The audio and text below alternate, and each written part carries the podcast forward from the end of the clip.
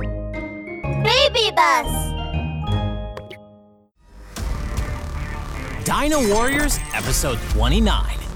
Corporal Snobby became the boss.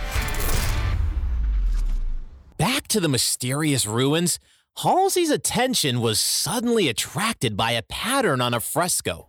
Look! Isn't that the original dinosaur stone? What? Eston and Rachel hurriedly looked over. On the fresco, the three dinosaur kings were surrounded by a strange heart shaped stone as big as a magic cube. They seemed to be in the process of a ceremony. Exactly.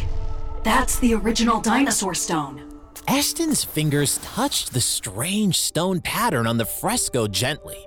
His eyes were shining and became even brighter and brighter. Hey, I got it!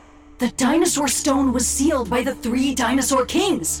Only by gathering all the power of the dinosaur kings can the seal be opened and the dinosaur stone reappear. So, the original dinosaur stone should be nearby, right?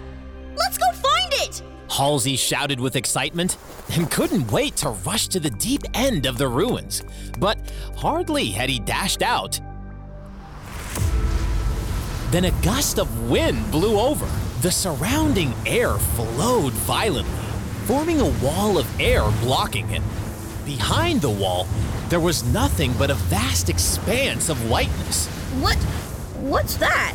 Halsey was at a loss.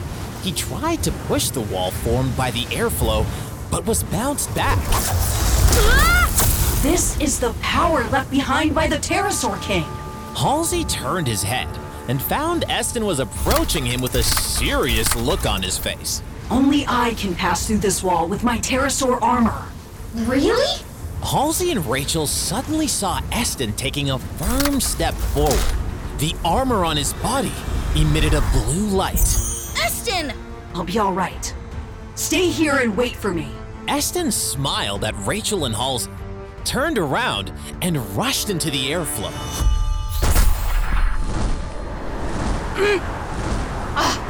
Pterosaur King! I can feel that your power is calling me! Pterosaur armor! Eston flapped his wings, turned into a meteor like light, and moved forward bravely. In the blink of an eye, the whole world in front of him brightened. What is this? Eston's eyes widened in disbelief. He found himself landing on a high podium. On that podium, there was a blue bead with a dazzling light sitting there quietly and waiting for his arrival. That must be the last power source of the Pterosaur King. Eston reached out and grabbed the blue bead. The moment his hand touched the bead, the pterosaur armor suddenly shone. The central part of the armor was constantly stretching and changing form, and finally turned into a pterosaur head that caught the bead in its mouth. The blue light burst out instantly, and the pterosaur armor kept changing and looked even more mighty and powerful. Whoa! Eston! You look so cool! Halsey's voice suddenly came from behind.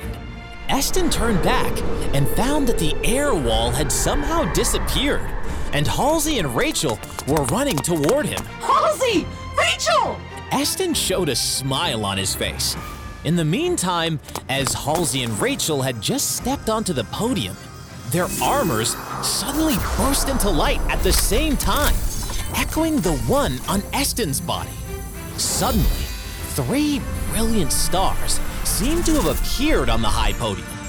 Very soon, right behind them, the phantoms of the T Rex King, the Pliosaur King, and the Pterosaur King showed up together and roared toward the sky.